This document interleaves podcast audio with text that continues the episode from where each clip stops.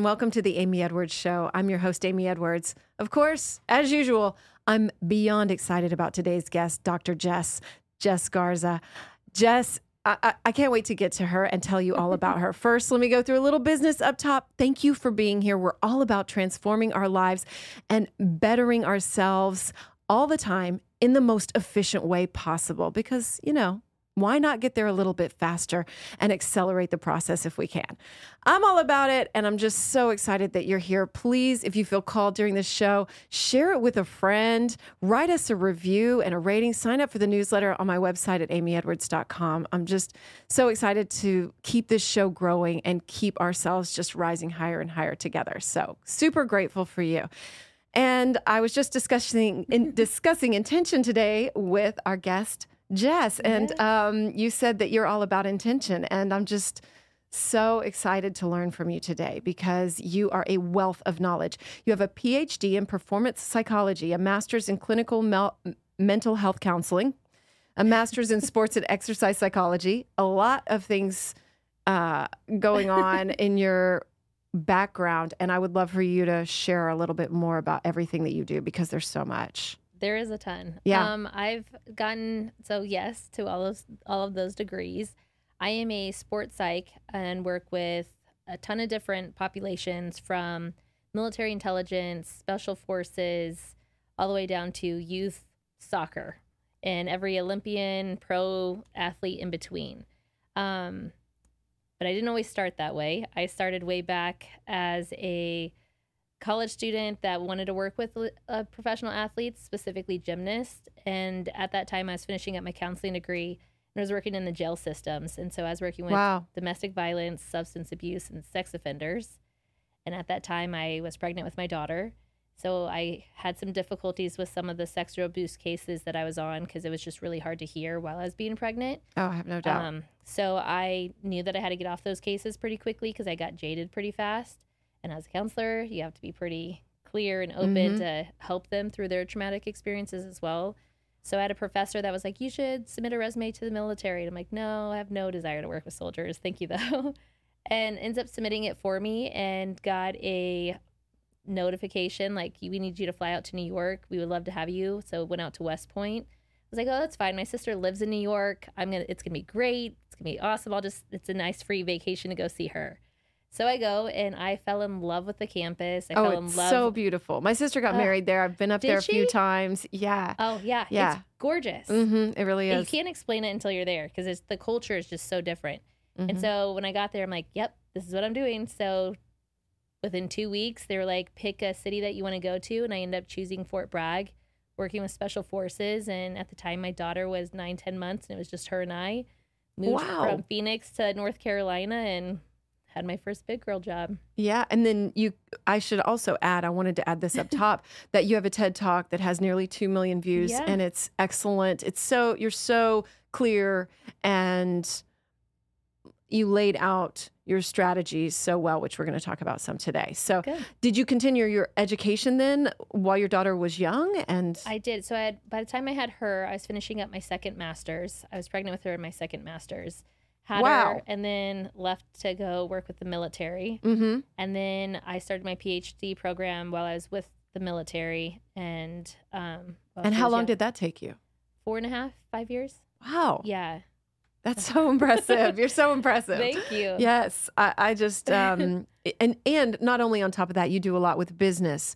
And I mean there was a lot on your LinkedIn. So right, you're a certified project management professional. I'm not even sure Yeah. exactly what you do with that, um, and a mental performance consultant. Yeah. So I also, um, the mental performance goes back into the certification of what I do to help our credentials in our field be better, better equipped and accredited and uh, supplying services to athletes, coaches, all the above. Mm-hmm. From the business standpoint, I go in and really work at um, or look at mental health, wellness, and well being within the um, employees from CEOs all the way down.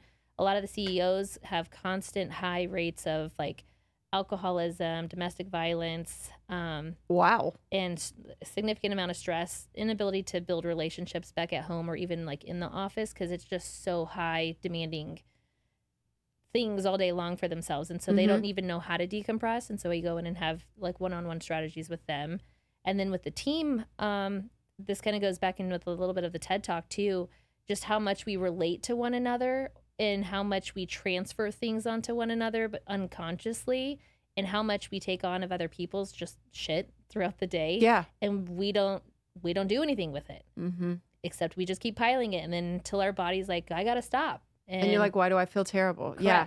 One of my things, th- that's like one of the things in looking through your work that really Yeah. resonated with me because over the past couple years, what I've tried to facilitate in myself through meditation and everything else that I do yeah is this concept of nothing can disturb my vibe Mm. and just saying so strong in my own peace and Yeah. my own self, my own sense of self and my own emotions and being so strong in that that I'm not taking on other people's things because I'm Yes. I'm one of these people that's like energetically and I think honestly as humans we just are yeah yeah, which I bet you would probably have probably seen a ton of that, you know. Yeah. And I just pick, can pick up people's energies really quickly, and I've always been hyper tuned to that, yeah and it can affect me. So it's like, what do I need to do to really yes uh, be in that space? So I'll say, and I don't know your history as a kid growing up, but I can tell you from mine that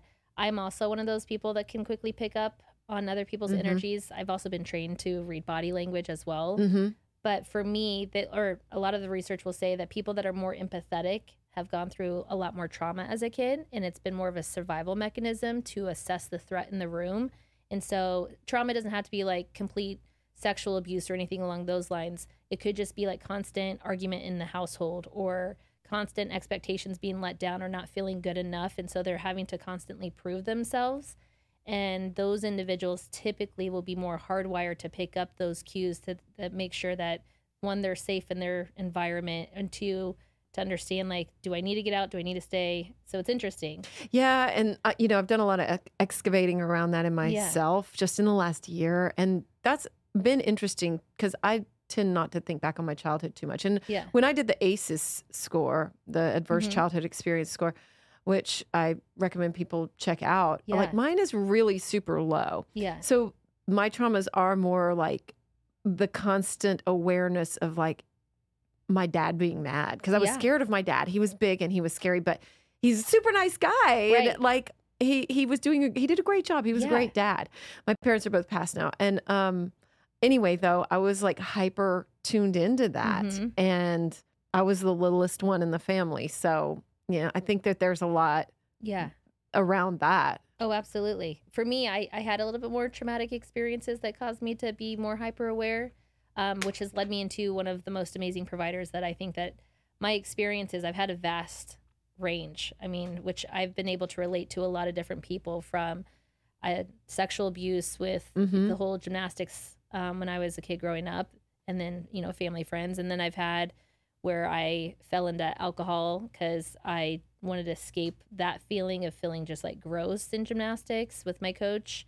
And then, um, you know, having a kid out of wedlock and then having to uh, find a career on my own and women in an all male environment. I mean, there's just so many things that I've like, when I look back now, married and then divorced, it's like, I, I, And I'm not even sure you mentioned the male dominated fields that you're in, like military and Right. sports. I yes, come on. it's it's a lot, and I think that the way that I've gotten through a lot of those is realizing that they're not always for me. That everything that I've gone through has also been to relate or to build somebody else up in a different way. So that I'm like, okay, I, it it doesn't. You don't get stuck in feeling sorrow for yourself or sad. It's like I'm gonna get through this, and I know that I'm gonna be able to help another soul, another human being quicker, faster, and understand and hold space for them, not to like pull them through the journey, but to hold space for them to allow them to grow and know that they're not alone. Because I think we shy so much on like, this is, I shouldn't be saying this. This is, you know, my stuff. This is Ucky stuff. I don't want the world to see this, but what if the people that are up top that have made it very successful have had the same crappy kind of situation that you've been in and they still made it? Mhm. and they can make it too kind of thing oh, so well said. yeah And if we can, you you talk a lot about reframes, and that's a, like Yes. a huge reframe of how you can see your own yes obstacles, Absolutely. essentially, and get through them in a totally different way when they have some kind of purpose Yes. almost attached to them. I would agree with that. And then Mhm. just understanding that, like, I don't know how much you go into like the soul's journey. I'm really I'm into it. Okay, I'm here love for it. it. Me, same. great. So I truly believe that, and I have an amazing mentor that I see now who's like my energy kind of healer, helper. Her name's Amanda. She's fantastic and has really helped me grow in the last couple years and accelerate the growth. When we're talking about like, I just want to accelerate this, I want to Mm-hmm. I don't have to sit and just when's it coming? Like we we're create we're energetic beings that get to create our own force. And so why not get in tune with what that looks like to be able to have more access to opportunities and things manifestation, if you will, come your way. And so uh, working with her, you know, our souls before entering our, you know, human our bodies pick the things that we're going to go into or experience, but when we get into the earthly body, we don't we're not always aware because we're so you know five sensory that we're like oh why is this happening to me and then if i can just step back from them it's like i welcomed this into my world because this was the lesson that i chose that i wanted to learn and now that i understand that i mean you have to be on a more self trans transcendic level transcendence level Mhm. um because any level underneath there you're now adding judgment with hard emotions to it and it's hard to separate it when you're at self transcendence which is what i did my dissertation on um, more of Maslow's hierarchy of needs. The top of his pyramid in most books will say self actualization. Mm-hmm. Right before he died, he did a whole research on self transcendence and how you can um, see yourself almost like in an aerial view, seeing the person just, let's just say you got an argument with somebody, not being nice to you, but I'm not holding judgment to it. I'm just watching it unfold and not having an opinion to it. I mean, you can, but then I'm now back down to another level. And if I do, then I'm like, okay, that person's struggling with X. That's a them thing, not a me thing, and I don't have to hold on to it. So that's one way to separate the conflict between two people or the situation or event. Do you do actual visualizations around this? Um, I have um, Yeah? with myself for sure, and Mhm. I have with other clients too, depending on what the situation may be with them. So maybe you just close your eyes and actually visualize the situation and you above it. Um, that and if there's somebody that's so I love my mom to death. She's incredible.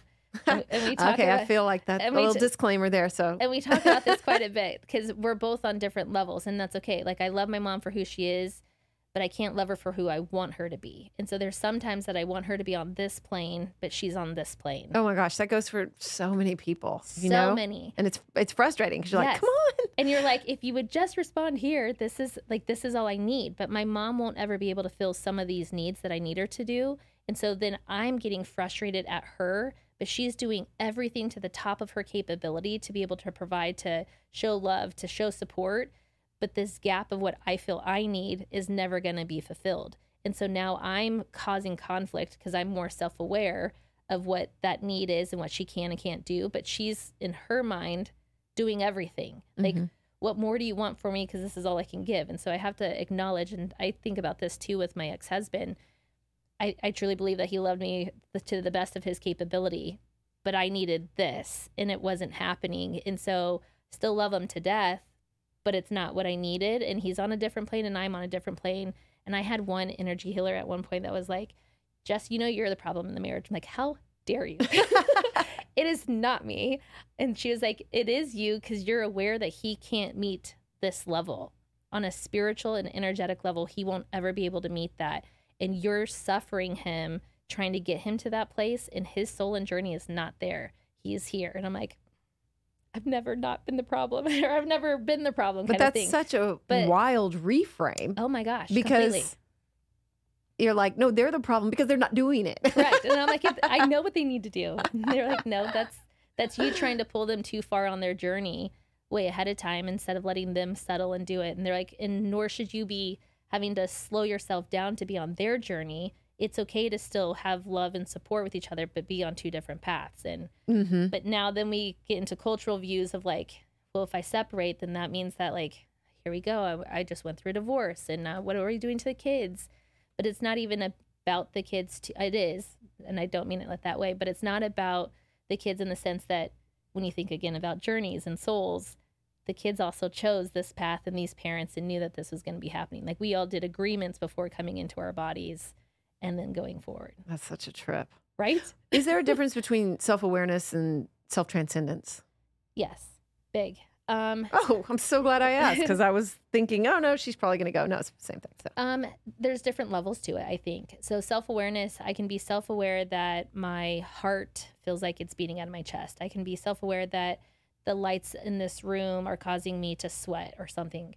I can be self aware that um, when I get nervous, my voice will start to shake, or I'll feel like a red tomato, and as brown as I am, I'll be red. Mm-hmm. So if I am aware of all these, in, I call them indicators. The self awareness provide me indications of where I'm at. Self awareness is allowing me to have more of a separation between body and soul, where I can just exist, Or you mean self transcendence? or self Yes. transcendence. Yeah, Mhm. where I can just exist and where I can just freely move and just feel like this. It's kind of like this ecstasy kind of feeling of just like flow and just ease. Ease is a good word for self transcendence. It just feels ease. You have more of those ah kind of experiences Yeah. where you're just like, this is this is how it's supposed to feel and not forced. But some of the self awareness we're having to do like we're doing checks. We're just scanning Hmm. and if I'm scanning that I'm not in a transcendent place because I'm not like in this state of just like floating, I'm in the state of just processing. Ooh, that's a good way to see it. So I'm overlooking, but if I'm self aware, I'm scanning where I needing to be, what I should be assessing or feeling, thinking, and then I'm taking action to whatever it is my intention is. So you need both. absolutely Okay. Self transcendence is hard because there's different stages of it though. So when i say stages like so self actualization is finding my purpose. I found my purpose i'm living my purpose and then above that i just get to be free. And so where i don't have any judgments i know i'm living my most authentic self that's the place that's like the goal to get to the, the peak of the pyramid. Most people don't get past like the self and belonging stage. Like i feel like i have to be belonged to a group to appear and never get past even like the pyramids of what um his heart what is it abraham maslow's hierarchy of needs so Yeah, I'm glad you mentioned that because I used to get kind of down on myself about this whole like find your tribe thing. And I'm not the biggest fan of that. How do you feel about that, especially since you work with teams? I struggled with that, and I struggled with it even as a kid. I have taken the most unbeaten path, and it's caused me conflict in a lot of work conditions because I, f- I speak more freely, and it's not to be condescending or to like put anybody down. It's just, well, can we cre- can we create and think about something else? So, um, have you ever done the what is it called? It's like I want to say it's like a soul soul design or body design. Human design? Human design. Yes. Ooh, okay, there we go. hmm Um, I'm a manifesting generator, but I don't know enough about it. So. same. Okay.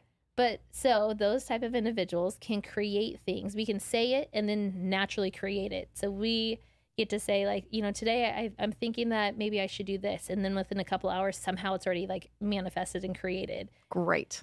So it sounds about we right. get to like move things quickly. And so Mm-hmm. for me, I would call things out. I'm like, well, what if we just did this? And then by the next moment, I had it, but it was too fast for some people because there wasn't. There's so many procedures that I in the worlds that I operated in. And it was we had to make a list, and then we had to talk about it. We had to do this. And I'm like, yeah, but what if we just did it? Like, yeah. What if we just did it? And so uh, there's some struggles back and forth. So but it's i think there's a, a mental leap that you can make that you can do that which i ta- Yes. that's what i'm kind of saying on this show i think when i say in a more efficient way like you don't you don't necessarily have to go through all this like no, maybe you just you just do it yeah. you know Yes. And I think that's when when you're really connected with and in tune who you are and with the universe and you just let it like be as is, everything naturally provides. And I've learned that more in the last 2 to 3 years than I could ever want.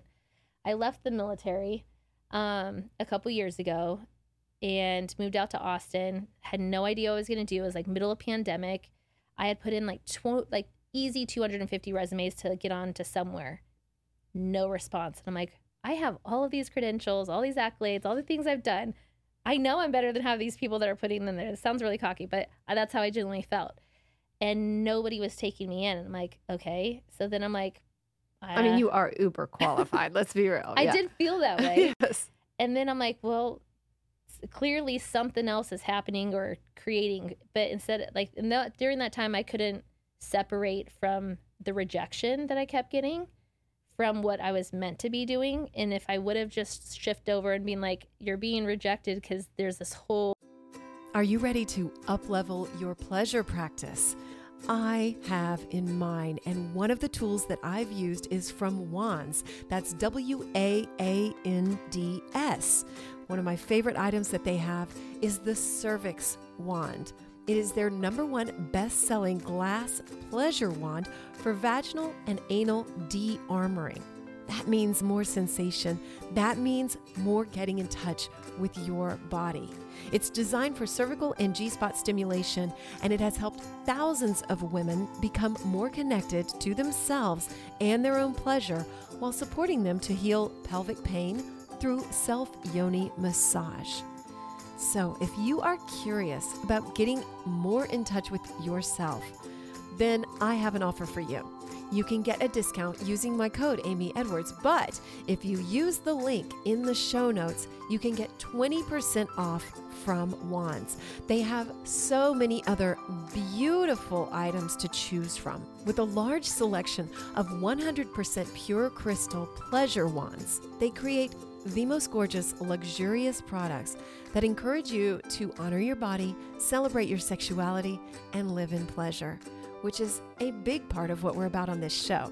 And yes, I use one myself. So go today to waands.com, that's W A A N D S, and use the code Amy Edwards for 10% off, or use my link in the show notes for 20% off of your purchase from Waands. Again, my favorite is the Cervix Wand. It is trademarked and it is amazing. Take it from me. Check it all out and the reviews on waands.com. That's W A A N D S.com. And use my link in the show notes for 20% off. So the moment that I just kind of like reflected and found um, my mentor, things just moved. I still was without a job uh, for about a year and a half during the pandemic when we moved, and I was like, well, maybe I'll just start my own sports psychology center. uh, no job. I need a bank loan and all these things. So we, I went to five different banks, got denied, and I was like, "That's okay. You just got to ask one more time." And this lady's like, "Absolutely. Like somehow I get this bank loan with like no job to support the bank loan in the meantime, but I knew that I could do it, and now I have this 2,600 square foot facility that." Trains cognitive performance and well-being in athletes and how to be able to like connect and move things with more ease. But i would never have thought like that would have been even an option a year and a half ago. And so now i'm like okay it's not i my, i have goals and i have intentions but i also am in the moment and place in my life where it's like let's see what cool stuff happens today. Like what else pops up today just unexpectedly un, and how do we roll with it? And like let the let the universe come and provide because i know that it is. Yeah. because everyone's like why aren't you just terrified it's gonna like fail and like you're gonna go bankrupt and all these things? They're like no like i know that i am so universally like divinely protected and that what will be shall be. And it when you get to that point of just freeness you don't have to worry as much and be on these like five sensory levels of like anxious and doubt. Does it creep in? 100% Yeah, we're human. we are human. But then on the same breath, I'm like, but every time it always works out. So Every time it does. every time. I said that to a friend just the other night, and she was like, she's been going through some stuff, and I was said, "You're going to be okay." And she goes, "You think?" And I go, "When have you ever not been okay? Right. Let's just really assess that." And Yeah. she thought about it, and then she was like, "Yes, I am." And I was like, "Yes, you're." Yeah. Come on, and that's something I think comes more with age and experience. At Mhm. least for me, it really has. Yeah, I am hoping to model that to my children now. for sure. And I'm noticing that, I guess partly because I'm turning 50 like this week. I guess when this comes out, I'll have just turned 50. Oh, gosh, so, yeah. Happy early birthday. Thank you. And I've realized that I'm just over it with Mhm. worrying and I'm just over it with feeling like I'm not going to be okay. I'm just over it. And Yeah. I'm I'm moving into a new mental space where I've decided I'm yeah. going to roll in this feeling good space knowing it's all going to be okay because it always is. It is. But how cool if we can teach our kids to choose that early on and see the growth and momentum that they get so much faster than what we did. Instead of being like, okay, I'm just exhausted of feeling this way. Yeah. Now I'm gonna choose it. yeah. 'Cause that's Yeah. what it was for me It's too. kind of resulted out yeah, of so that was for like, me. cool, great, thanks. But now, like, because I'm doing the same thing with my daughter, and she's gone through some traumatic events with like her dad and my ex husband. And so she's like, Well, when does it ever get easier? And I said, Well, it doesn't necessarily always get easier. It gets easier by how we choose to view the situations and if we're going to choose to feel free or happiness. And she's 11 asking these pretty profound questions. And I'm like, well, uh, she's your daughter. So- I'm like, uh, I think I answered that one right. Um, Mhm. But no, so it's pretty cool to watch her growth. And then it's so she had a couple friends that had some struggles too with like some family dynamics. And she was like, you know, you just got to think about it this way. And I'm like, oh my God, I'm so proud of you. Like, way to encourage them the same way that we're talking even on the show. So It's just spreading. it is. Oh, Oh, this is so good. That's so cool. And back to what you were talking about, I thought of a good example in my own life. When I was getting my first divorce, I was so nervous because I couldn't find a place to live. Oh, and yeah. I had, I've been divorced twice. And I was looking for a place to live and I was so stressed. And Mhm. someone said to me, um, Your house is out there. You just have to find it. And it was so comforting because I thought, I am going to live somewhere. right. and it is out there Yeah. somewhere. And I thought, oh, and so, you know, when you think about a job you want or a purpose or whatever it is, like it's out there. Yeah. You're just, it's just a matter of getting there. Oh, And yeah. if we could all relax more into that knowing, like it's out Mhm. there, whatever it is. Yep. Mm-hmm. We talk a lot too about if I'm living in the future, I'm creating anxiety. If I'm living in the past, I'm constantly creating depression. Now, there's extremes of anxiety and depression that I feel when I'm reviewing past or future. But when I live for now, you feel this level of just like where you could breathe. Mm-hmm. And we're not breathing enough. So then we're not getting enough oxygen to our head and then not having clarity in our thoughts because now our emotions are taking over. And when we talk about like resetting the brain too, so a lot of our decision making um, and strategizing and thinking is all from our prefrontal cortex. The amygdala, which is what we call the emotional part of the brain, a lot of people do. I like to call it the familiarity part of the brain. It really just assesses have I done this before and is it a threat? If I feel like I've been in this kind of environment before, the last time it was probably scary. So now this time I'm, I'm thinking that it might be scary again. That's it's just an assessment of familiarity. And so the only way to shut down the amygdala emotional part of the brain is to rewire it from like going behind the brain. There's no direct relationship right back to it.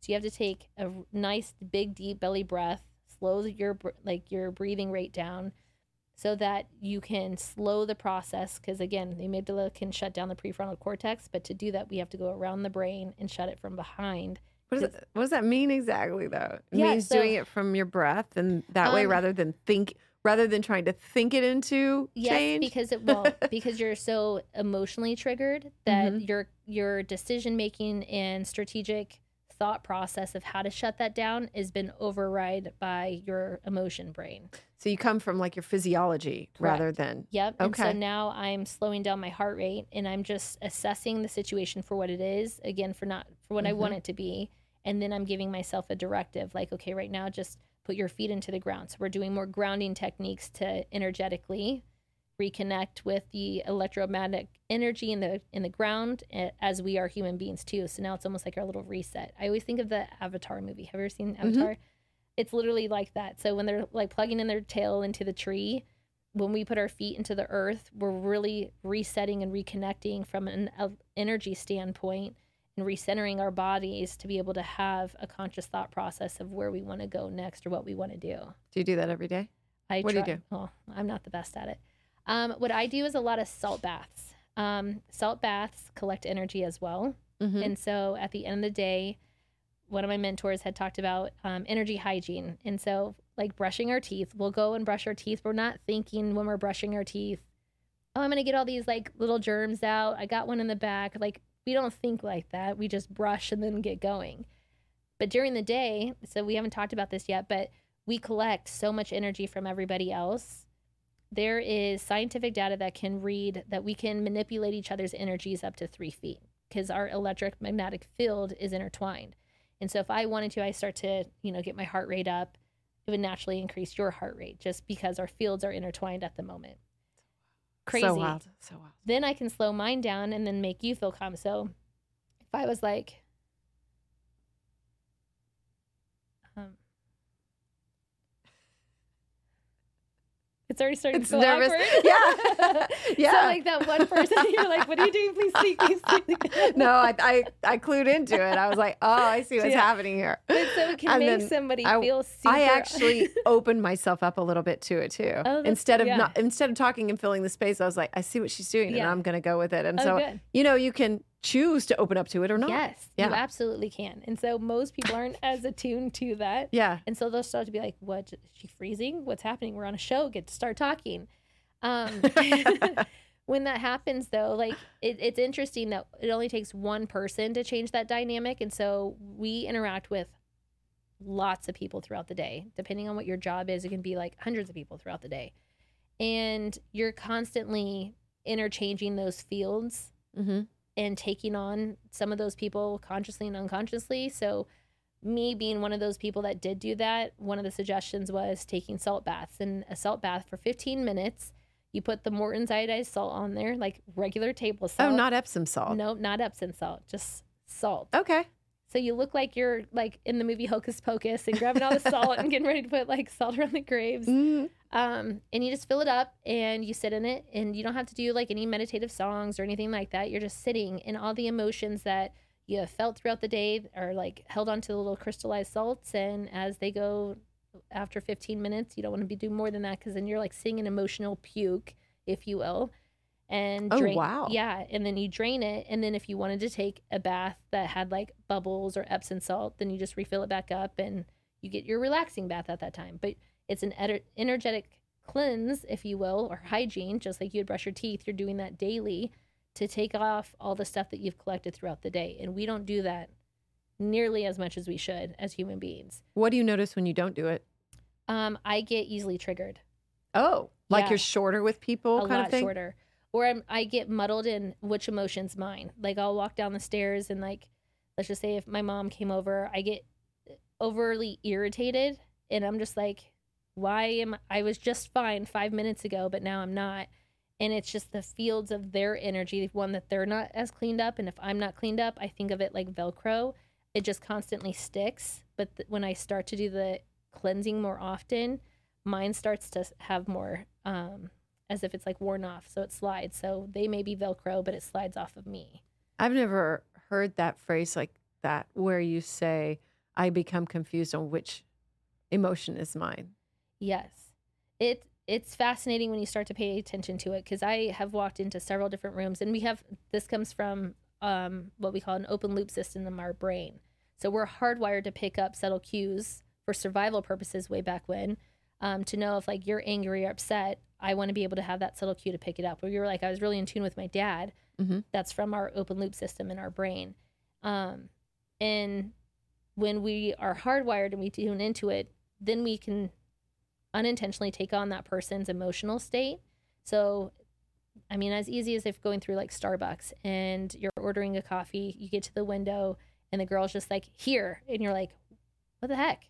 Like, Oh, totally. I didn't even do anything Happened to, to me at the dollar store the other day. Right? And she was like, she was like, we're closing. And I was like, well, can I still check out? And she was like, nope, you got to get. And I was like, she was just, and I was like, I left and I was like, ah, you know. and you just feel kind of like, ugh. But Yeah. you just took on her stuff just because of how she responded. Now you're walking out like, ugh. And then you're Mhm. calling somebody like, can you believe this? Like, this girl just told me that Yeah. it was all she needed to do is just leave it open for a couple of minutes. And now we're, so that tells you how much attached you are.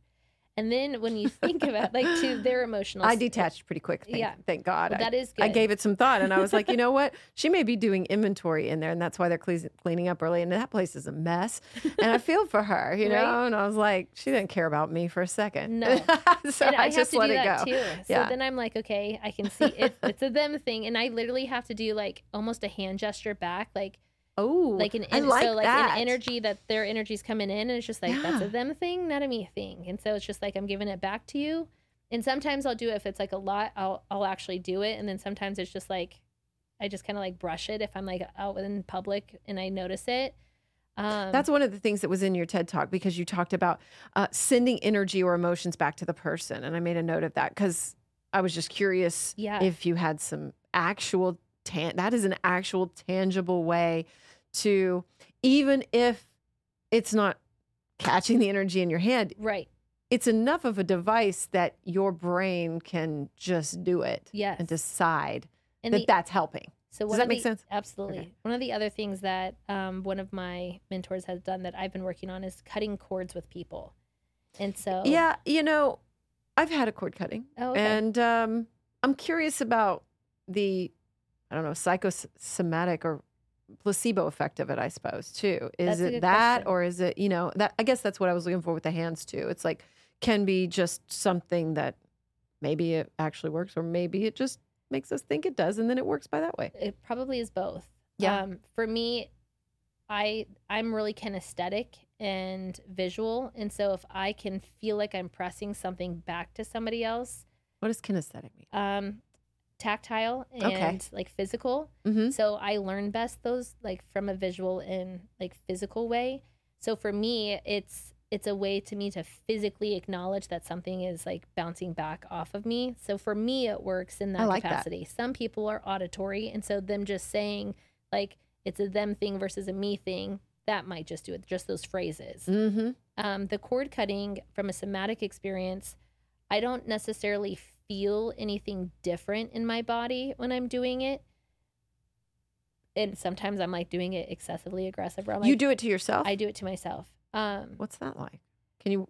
so it's just as if I am grabbing the cords that I've experienced and attached, and then I'm just cutting. Nice. And I've taught my kids to do it. And you wait. Do you, is that So, clap part I of was gonna say the same okay, thing. so if you're just listening, she kind of looked like she was rolling up some rolling up some cords. So you want to take the cords from like your body, and you kind of image like your body's like maybe this big, like a little small Jess is over okay, here, and you're I'm like taking, a foot tall. Yeah. Okay. So I'm taking my small Jess body, and I'm taking the cords from it, and I'm grabbing them, pulling them tight, and then I'm cutting them three times. One, two, three, and then I say black hole because I want to dump them into a black hole. So I say black hole, and then I clap twice, and then I clear the black hole. Because I don't want that energy to stay in this room or with me. So it travels somewhere else because energy it doesn't necessarily go away it just transforms or it goes somewhere else so right. Yeah. You're not. So I you- mean, the energy's still there correct. somewhere. the other suggestion that Hmm. i've been told is salt bowls so in a workspace where it's like super cluttered and frustrated salt bowls the same salt that you Are take you a witch? no Come I- on. Oh, no, no. I know it sounds so crazy, but I've I've gotten into it in the last like year and a half, and it has helped. I think you might be. me significantly. It's okay. I'm into it. hey, I'm Irish. So sorry, salt bowls. Let's start Yes. so. What what do I- you do so with those? I'm learning all this stuff as I'm saying it too. Um, you just fill a bowl up with salt and water, and you put place it in the room. So the same thing that we were talking about, like with the bath, like bath Mhm. salts. It collects the energy in the room, and at the end of the day, you're dumping it down, and you say blessings, blessings, blessings down a toilet, and- yes. and then it goes away. So and then you fill it back up the next day, but you don't want the bowl to stay more than 24 hours because again, it's like an emotional bowl of puke, and it's collecting things. It just it helps it ease. I used it. I had my one of my best friends. Her daughter had passed away last year. She was um, about to turn one, so ten months on a tragic incident. Had flown in Oh. on an immediate like flight to to go and check on her Mhm. a couple days after she had passed, and um, I was like, we just need to do salt bowls. And I mean, Yeah. she's just she didn't want to talk. She was started like whispering. She just it was. I mean, I I can't even fathom that kind of loss No. at all. But wanted to support her in any way I could. So I like we were doing several salt baths a day, and she was doing them even like a couple weeks after I left, a month after I left, and it's not that things go away it's the intensity of the situation that starts to dial down and for you just to kind of just be there rather than lost in your head or energetically connected to all these other really intense emotions that you can't process naturally on your own. And so for me that's helped just kind of release and you eh, afterwards somatically after the salt baths for myself you just feel clean like you don't feel cluttered or like small you just it just you feel clean I, it's hard to explain No, that makes sense. Do you do anything after that? Is that a good time to meditate? Is that a good time to have some other type of practice that really, I don't know, maybe sets you up in a neural way that Yeah. benefits you? Um, meditation is not a bad one. I've there's it depends on the individual and like their timing of stuff too, because people can become overly rigid in their practices. Oh, And I've been there. Yeah, where it's like I have to do this for 10 minutes and then it's another Mhm. this and then it's then you start to lose the real intent as to why you're doing It just it. becomes a checklist. Correct. And so I never say that you have to do one thing over the other, like morning or night. Get it in. Like you try to brush your teeth as early as you can in the morning. Everybody tries to do it two to three times a day, but that's not always the case. When you have the time and availability, the more cleansed you are, the less that you're reacting to other people. And when you start to have those moments where you are reacting more, then you're like, I don't think I'm as clean as I thought I should be. hmm Um, This is a good time to talk about this idea uh, that I'm super fascinated by of emotional contagion, oh yeah, which you talk about in your TED talk some, and you've mentioned it in other places. And I just read something about this, and I brought the book, but I can just paraphrase. But it's in Ego is the Enemy. But it was talking about an innocence climb when the team is first, you know, team together, and you know they're like Mhm. rising up and winning, and really, you know, the the underdog effect, yeah. I suppose. And then once they're on top, then they're, all these egos are clashing. People can't work together. yep, And I thought that was, I, I happened to just flip that open the other day and read it. And then I was studying you. And I thought that's such an interesting example because we've all experienced that in some way. hmm And I've never heard the term emotional contagion until you. And I like that a lot because it is contagious. So I thought maybe we could just talk about, since we're talking about picking up energies and stuff yeah, which is so interesting too because i think people probably look at your work and think it's all science science which this is science yeah. but it's about energy Yeah. And then they're like, wait a minute. Are you a witch? No, I'm just kidding. That's right. I'm just teasing. Um, no, that's that's a really big part to any type of team dynamic, relationship, in any sort of like people in people general. right It's just people. families i mean like doesn't matter above. yes, Yes. pick So- your pick your group of people So it's the idea that when we walk into a room that we can pick up each other's emotional states, but not only that that we hold on to them throughout the day. And so as we hold on to them throughout the day, we are constantly compiling all of these with whether it's with our kids, our spouses, our coworkers, and the more that we tend to do that, the more that we are just blah, like you can see it Mhm. in people's reactions. And the more that we're self-aware and self-regulated the less that we're susceptible to emotional contagion. We're all susceptible to it but the less that we stick to it. And so i like to refer it to this principle that i called um, the jumping cholla effect. Yes please please share that. So back when I lived in Arizona for several years, I would go hiking all the time up these trails. And there was like this huge, giant, nice little teddy bear looking shrub. And every time like I passed it, I was like, oh, that looks that looks kind of soft. Well, I was like the idiot that was like, let me go touch this cactus. so I went to go touch the cactus and its spines on it break. And so the closer that you get to it, it jumps off of you and attaches to you. And the more you try to pull it off or attach like detach, it just splits and then it spreads to the like other parts of your body. So the only way that you can really get them out is to pluck them one by one to get them off. So you have to be super intentional about like which one you're doing and how you're doing it and where it's in relation to the other things sounds awful painful, but so are emotions. And Mhm. so I like to think that just like the jumping cholla, emotions are just like them. They jump off of people and they burrow deep into our skin, and we let them sit there unless we are aware or intentional about that's not my emotion, that's somebody else's, or it is mine, and this is how I need to correct it. We are just constantly spreading it throughout the body. And the way that emotions and stress works is it harbors in certain parts of our body, which then can cause us to be eventually seriously ill Mhm. um, in any sort of our body because our body's responding. And from an energy standpoint, the way that it connects with when we enter these emotional um, contagion states is that it hits energy level first, like our elect- electromagnetic field. Then it hits your thoughts, then it hits your emotions, and then it hits your physical state. But we often don't react to any of it until what was it- the first one energy energy, thoughts thoughts, emotions, Mhm. and then your physical state. okay once it hits our physical state, we're like, oh, I'm, I'm just so tired. Well, you had three other warnings right before there, where it was like you could feel like, oh, I, am feeling a little like, ugh, but we ignore it. And then your brain's like, man, I think I'm getting kind of like foggy in the brain.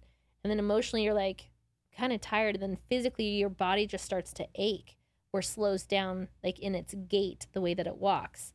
But we don't notice it until we hits our physical, but now it's been harbored there for a little while.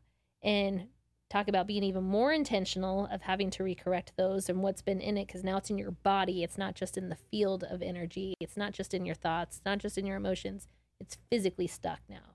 And you have to really be intentional of how to physically release those things. How do you do that? Therapy. Therapy.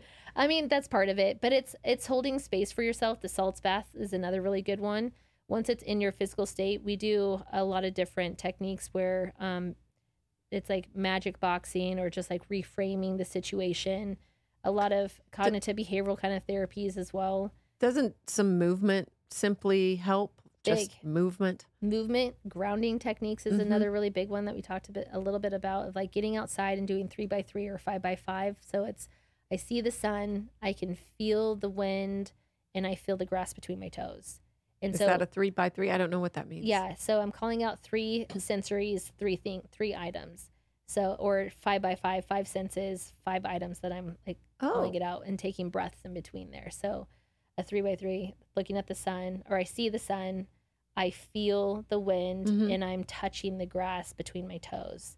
And then each time I'm doing it, I'm doing three really big, deep belly breaths to slow my heart rate down and to be really grounded into the moment, to being able to re-engage. Those are great techniques. Yes. Those are super accessible and easy techniques, Yes. which I'm all about because sometimes you're like, oh, now I have to go to therapy or something. Yeah. No, there's Mm-mm. there's very practical ones that everybody can do. So the salt bath is an easy one. Energetically, just clapping and being obnoxious on clapping for like a good 30 seconds to 45 seconds. And you're like, am I done yet? But that clears out energy in a room too. Really? Yes. It's the weirdest thing. So if you have ever gone to a conference or um, I think about this a lot because I've done some work with Tony Robbins and Dean Graziosi. And after their I um, just thought of Tony Robbins when you said that, that's actually. so funny. Yeah. So after a lot of their um, breakouts or before a breakout that they do with a lot of their groups, they'll all just start clapping. And I'm like, I wonder if he's been taught that. I haven't asked. I should. Um, Mm-hmm. but they do that, and I was like, interesting, because I just got you know taught that concept a couple years ago about how much it cleans cleans out the energy and stuckness, or to get them up while everybody's clapping. And then they move on to their breakout rooms, and then everybody's so excited and pumped, and the energy's like reset because they just sat for an hour listening to Mhm. lecture, and now you're wanting them to do applied work, and so they'll go in and yeah, so it just kind of resets, Mm-hmm. which is And cool. I mean, I can imagine people, you know, oh, sure, that's a bunch of, you know, whatever. right, But it really does work. It You really do feel better. yes, I've been in those situations where you clap or do something that resets. and I've been the person that's like, I'm not clapping. Me too. I'm not gonna clap. I'm a little too cool yeah. for that. Uh, I've yes, I have felt that way too. I'm like, this is just dumb.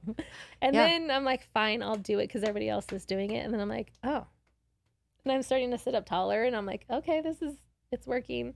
And I'm like even more mad that it's working. That I was like, That's right. I know. I heard somebody say the other day. I lo- oh, it was Tim Dillon, and he was talking to Joe Rogan, and he was saying, "I love being wrong," and I thought, what a cool thing to Yes. say and embrace. I love being wrong. He's so like, good. maybe I'm wrong, and I love being wrong, and I Yeah. thought that's that's pretty That's right. innovative because most of us are pretty attached to being right. yes, Um, so if you're in this, if you get into your awareness and you notice an emotional contagion situation, or it's catching on, everyone's getting pissed off Yeah. or unhappy, whatever it is, what can you do to stay out of that? Is is clapping an effective strategy? Like, I mean, you might worry about looking crazy to Right. these people, but what are some things that people can do to ensure in that moment that they're helping to reset the vibe or at least staying in their own, you know, space? that's a good question. Probably clapping out loud is probably not like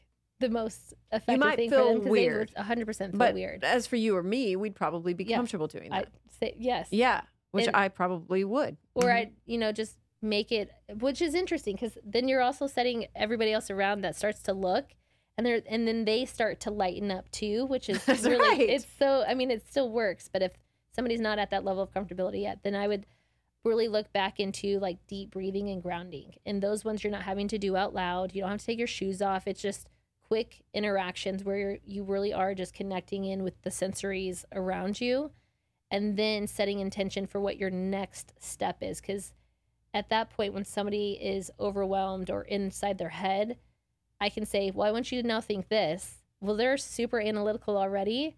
That's Mhm. not going to be retentive at all or help them in any way because they're already trying to process so much. So the person that is um, in this ruminative or ruminating or overwhelming state inside their head cognitively, then I would tell them to do more of a physical thing. And so, like when I'm presenting sometimes and I get overwhelmed with the crowd, or um, I just did this at this lecture in Florida. If I'm getting ready to start, I know one of my indicators that I get over amped up is the shakiness in voice. Didn't happen, but I make sure that it doesn't by like curling my toes in my shoes. And so, like, even while we're talking, like, you haven't seen my feet, but they, they'll clench. hmm And it's just to reduce all the extra energy that I have because otherwise I'd be like, oh my god, Amy, this is awesome. Like, what? Are we? And like the rate of speech would increase, and then like you would see me fidgeting. So if I can place energy elsewhere, you have no idea that I'm like I'm clenching my toes right now. right, and you don't you don't know. but like your rate of speech doesn't change, your physiology up here doesn't change. Nobody has to know what's going on, but I'm dispensing the energy somewhere. It's ex- it's getting some out. Yeah.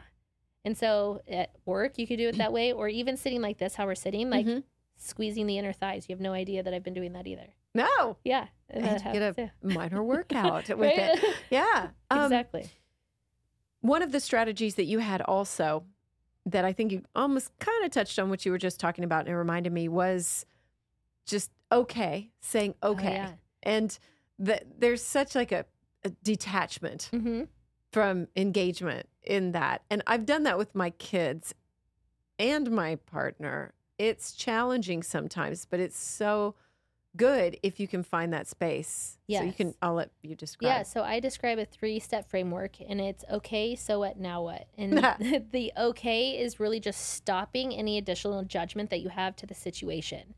And so if I can just, and it's not that I'm stopping the situation, it's stopping me from continuously reacting to it. So if I'm like, okay, because everybody, It's like an acceptance. correct, Mhm. it is. And so as soon as I say okay, then I can say so what. So so what allows me to have like more of this aerial view of what's happening.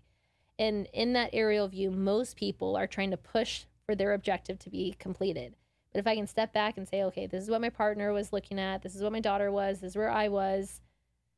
All right, I see it from all perspectives. Now, the now what is, well, what do I need to do? Do I need to attend to him? Do I need to attend to her? Or do I still need to feel like I need to get my voice across? And then if you're willing to go back into that battle, then great. And, but if I can separate the three, how you end up doing that, the okay part stops it. I have to accept the situation for what it is and not for what I want it to be. That's super hard. And when I say the so what part, that means that maybe what I wanted isn't what it's going to be, but I still have to accept that this is the dynamic right now. And the now what part is maybe I have to like sit back for a second. And that's even more hard because egos are selfish and they are, hmm And that's so what can be hard, but sometimes, uh, at least for me, I can imagine putting it into a term of a year from now, would I care about this at all? And you'd That's be like, no.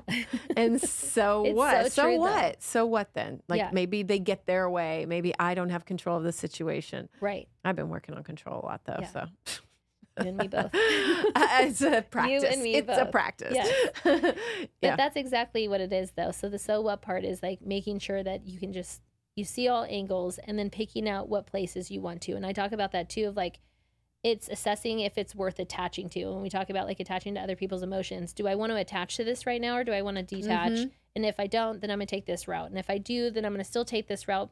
And that's okay. Nothing, it's not bad. You probably could get to an end goal quicker, faster, a different way, but that's still where you have choice to make. That's interesting too. Like saying, do I want to attach to their emotions? I guess if it's good ones, Yeah. If it's joy, Yeah. okay.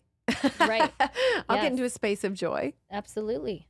Yeah. That would be an instance where choosing it could be really Absolutely. Positive. And that's when you're coming in already at a, in a, a low frequency of energy and you see like a coworker, they're just like excited and you're just like, today's not exciting though. Like, why, why? Yeah. Like, and that's the moment where you get to say, okay, now how do I want to approach this? Do I want to be the crabby person for the rest of the day or do I want to attach to their level of joy? Because they can change you or you can end up changing them pretty quickly. Mhm. It only takes one. It's interesting. I was just thinking about how so many times we say laughter is infectious and all these things. It's the same contagion. Why would we say this one emotion is contagious, Right. but these other ones aren't? Right. Of course, any of them can be. Absolutely. Are we quicker to catch the low vibe ones than the high vibe ones? Yes, based off of survival. What? Oh, Yes. damn it. No. But the I think that when we are in a state of like the transcendent state and Mm-hmm. self-aware state, we can ha- we have quicker access to the other ones, but we're more susceptible to the lower frequency ones because we're hardwired to pick up the dangers in our environment. oh, okay. Yeah. Okay. That makes sense. Yeah. Yeah. Okay. So we mentioned intention at the beginning, Yeah. bringing that back around. You said you have that up in your space, right? I do. Mm-hmm. So I'm a big fan of saying intention over goals. I think goals have been somewhat overused and we just say, okay, what's your goal for the day? Well, it's not, I, I have lots of goals, but what's my intention for like right now? What's my intention for meeting somebody? So every conversation that you have, there's an intention behind it.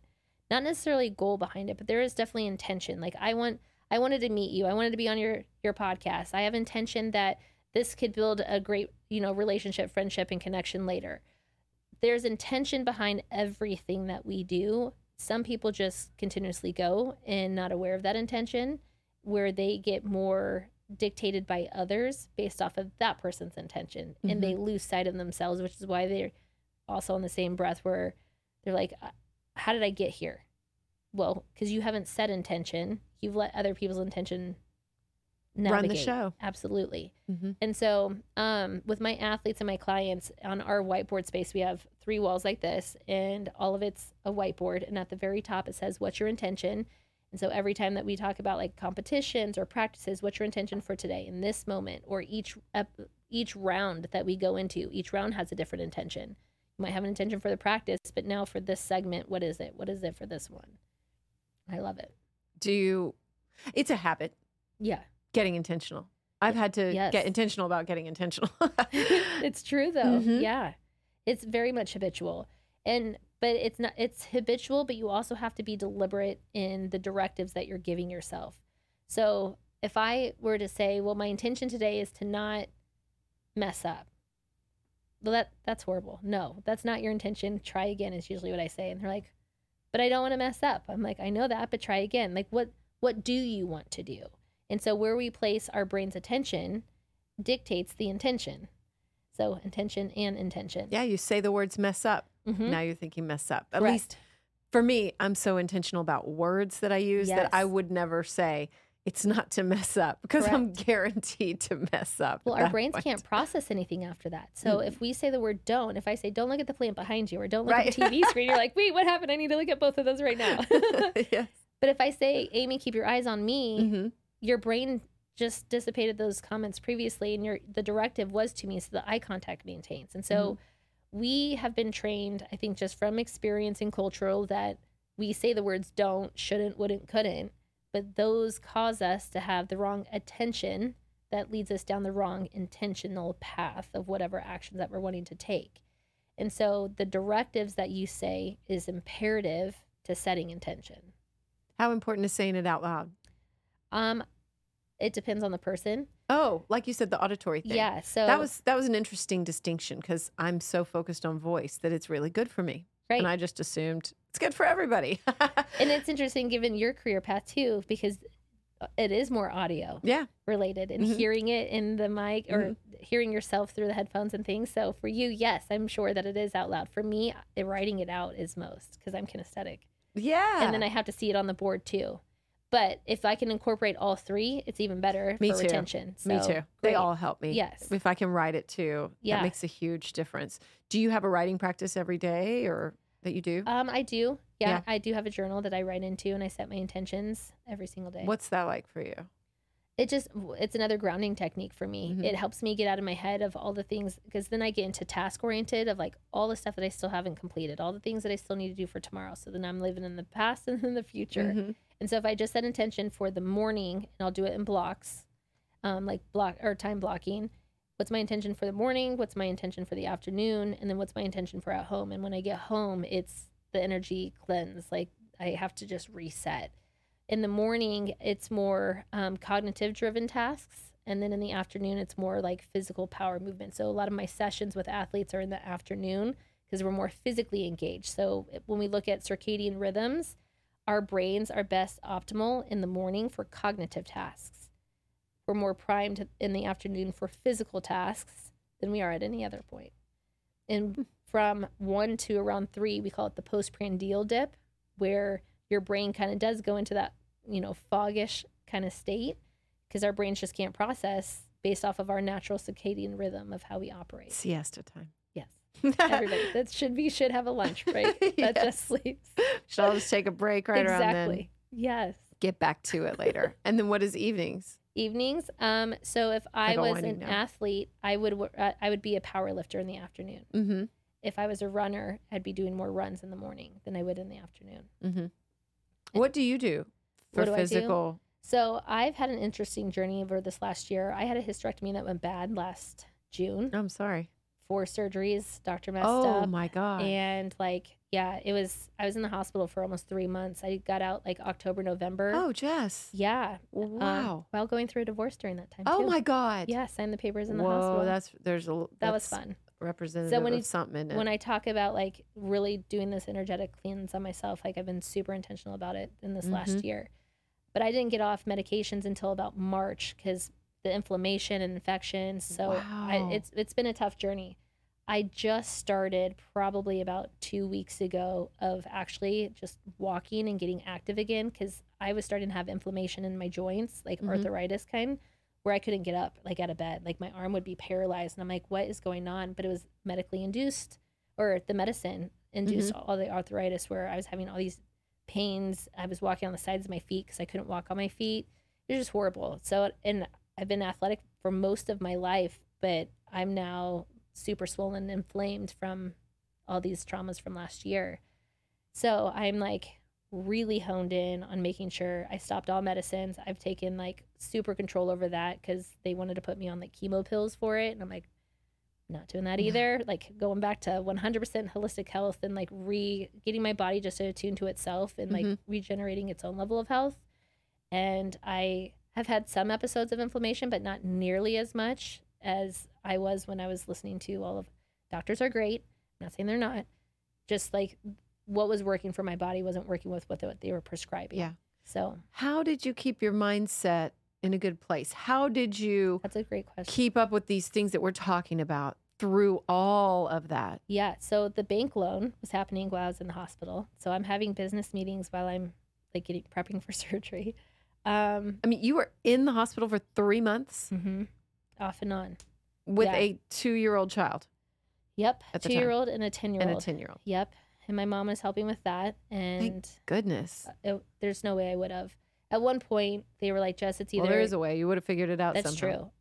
It was either you fight or the worst was happening. Mm-hmm. because at one point I was like, I'm done. I like I just need to give up because this was too much, and it was Oh, wow. That does that doesn't sound like you at all. at all. but it was the lowest point that that, point. I've ever been. Well, Wow. like physically, my body was shutting down, Yeah. and I looked gray and ashy. And it was the doctor that had come in and was just like, Jess, the worst is happening, so you either fight or you don't. Because I'm like, because I had gone septic and I Oh had my an nephrostomy tube put in. I had the catheter for 12 weeks, both of those. Oh my god. I couldn't shower. I mean, my a 10 year old was having to bait like There goes your salt ugh. practice.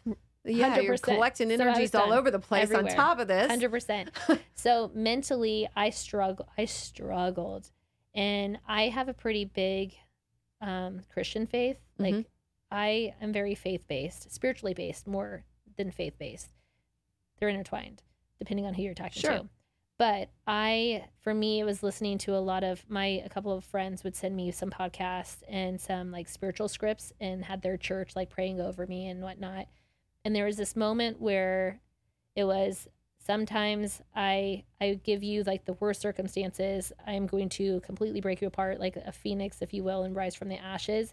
But the the part that I heard the most was I need you to be at the most raw state possible so that you can hear my voice. So when I say go, you go. When you when I say stop, you stop from God. And so I'm like, holy shit, that's it.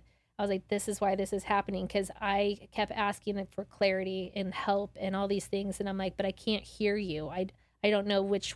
I don't know if it should be this one or this one because I'm hearing all these different voices. And I was like, but you didn't have to do the this extreme. like halfway through, I'm like, but you didn't have to go to this level. And then I'm like, well, you're pretty stubborn, stubborn, Jess. So maybe he did. I don't know. So I'm like, okay, but that was it. And the moment that that clicked, like my health started to turn, and Wow.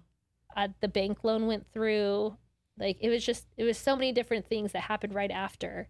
And I'm like, okay, maybe maybe that really was it. And then, so I I took more of a hard spiritual journey during that point. You think it was moving more into that self transcendent space and just surrendering? Yes, a hundred percent. That's exactly what it is. Because now it's not when we say that we're setting intentions. I have goals for myself, but they're also just like, let's just see what miracle happens today. Yeah. I just saw that meme where it's like, you know, or read the story, whatever it was. I pictured it as a meme in my head, but it's like the little girl that's holding onto her teddy bear, Yeah. and God's like, I don't really like that God's taking her teddy bear, but whatever. Right. it's not the best uh, Right. concept, but God's Yes. got like a really bigger, Yeah. badass teddy bear behind Yeah. him, you know, and um, and is going to give her that. You know, you just have to surrender whatever you're holding on to.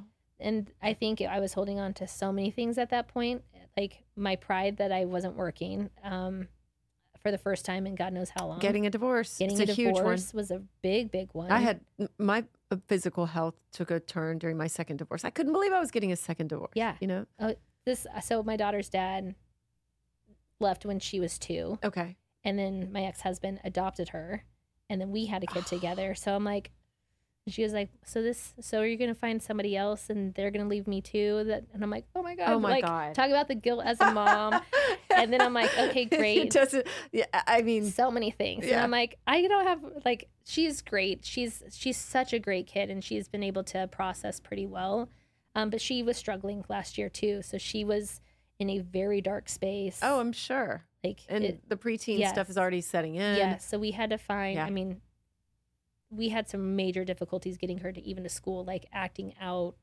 Just it Just was on top of everything else. on top of that, everything yeah. else. So that one was a heartbreak. She, Wow. yeah.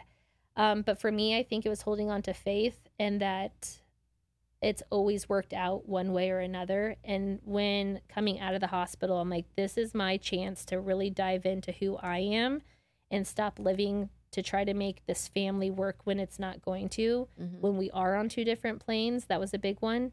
And then as soon as we divorced, all of these opportunities just like spouted. And my growth has like substantially where previously I didn't feel as seen. And now it's like, oh, hey, Dr. Garza, here you are. And I'm like, I've been here, but that's fine. Were you in physical pain for a really long time? Or what- Significantly. are you still, or Um, so they're wanting to do a fifth surgery because I have developed a hernia from all the incisions. I look like a little gunfight on my stomach. oh my gosh, Um, they wanted to do that two weeks ago, but I'm like, I'm traveling so much for work right Mhm. now that we're gonna have to like kick that can down the road. But yeah, so a little bit, but th- it's it's just really tough to put all these things in practice when you're in pain. And I just want to acknowledge anybody that might be in pain. absolutely, because it just adds this extra layer. And I'm speaking from experience. I got sick in July. I, I don't know what it was. Yeah. And my skin was hurting and I, I just felt terrible. It's past now, but Yeah. my gosh, it was so challenging It to really put my practices into in place. Like I didn't even want to be touched and I felt bad toward my partner and yeah, is trying to power through things and we have to go easy on ourselves and give ourselves some grace. absolutely. Mhm. That's the biggest thing. And so I had seen the surgeon that wanted to do, operate again. He's like, because I'm like, oh great, here we go. And he's like, well, how about we're just thankful that like when I read this, because I saw a different surgeon for this one, he's like that we're alive, and I'm like, That's true. get And- the, get the was- bar to the baseline. But it was the first time that I've heard another medical vi- provider finally say that because Yeah. provider finally say that for because Yeah. I've gone through so many in this last several months trying to figure out what's wrong and they're like oh nothing and I'm like it's not there's something and this guy's like no here it is and I'm like okay so I'm not crazy this is really what's happening and then he was like just you've had some major major trauma in this last year like how about we just want to appreciate that like you are here and you're meant to obviously do some great things and let's just hold some grace for that like this vessel that you're in how about we just show it some love again and so even as someone that teaches this on a daily basis it, i'm human too we have Yeah. to have those constant reminders ourselves to like be grateful for what this jess in this present moment is doing because she's fighting like hell and she's given it her all what do you think is the biggest thing you've learned in the last year? Um, that's a hard one. There's like so many different places I could go with that one. I'd say the biggest one is You could share more than one if you want. giving it up, like giving, not giving up, but letting things happen naturally. I like to control things. I'm sure everyone that's like in my world probably Yeah. is like, yes, she does. Mhm. And so I think stepping back and like letting that just happen, I won't have to feel as forceful, like trying to make things happen. And I think that's been the biggest struggle, like in a lot of different relationships and work environments that I'm like, I just want this. And if I want it this bad, like it has to come to me, right? And it's just like, no, it doesn't. and you wanting it even more is not going to make it be there any less or more. And so just being okay with where I'm at. And I think that's the best part. Like really living in the moment. And I hadn't done that and like really just soaking in my little kids' face. Like, what if this is my last? And my friend's daughter, when she had passed, it's like, we really don't know how much time we have with anybody or anything. And to really value the seconds and moments that you get, or to just to have opportunities like this. Like, not in a million years would I've been like, "Hey, Amy, let's let's connect." I, we didn't know this existed even like a couple, you know, weeks, months Mhm. ago. And so, like, just the gratitude that I have for life and people and their journeys has been the biggest takeaway because it's all somehow intertwined, and I'm just more in awe moment by moment of every connection that I get to meet now, and truly value it for what it is. Beautiful. Beautiful. I can't this has flown by for me. I don't know if it did for you. You talked a lot, but it uh, like went by so quickly for me. Um and so as we're wrapping up, I want to turn it over to you. Is there anything we missed? Anything that you really wanted to make sure to say here today or anything else that is on your heart that you want to Yeah. talk about before we go? Um, the biggest thing is thank you. I would say. Oh. I, I think that the more people can be vulnerable in their situations rather than having to hide behind them, you start to really tap into your authentic self. And that along the way, we've gotten to this place where we feel like we have to culturally fit in, where we have to be a certain way, look a certain way. And I think that our journey in life as well is to find ourselves again. Like we travel so far out of it, and then to find that unique state of our own and own it to the fullest level that we can helps us get to that place of self transcendence. Yes. And so the more that you can travel back to you, like yourself, then the better you're going to be in this world. yeah. Yeah. You are a wonderful example of that. And I have learned so much. I just was listening to you and I thought, well, that's a great clip. And that's a great clip. I just can't wait to share this entire conversation. And I would like for you to please share every way that someone can Yeah. connect with you, find you online, all the things. Okay. Um, you guys can find me at Dr. Jess Garza on Instagram. My business is Ultier um, TX. The business is called Ultier.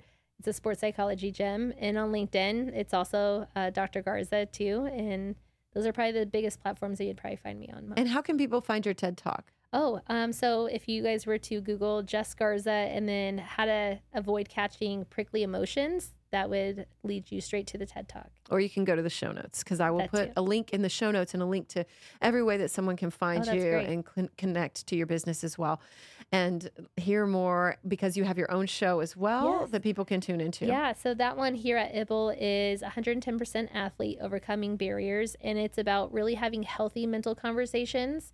We talk a lot about mental health, and people just shy away, but we're having just healthy mental conversations about the struggles of sport and life and what it takes to endure as an athlete and as a professional. So important. And Justin's Yes. going to be a guest on there soon. Yes. So I'm excited for that Me too. too. Yes, and you'll have to go on his show too. Oh, that'd be I think you guys will have an epic conversation. So, um, yes, I'm glad you mentioned Ibble too. Thank you to Ibble Studios and everyone here at Ibble for supporting the show, for giving us this incredible space.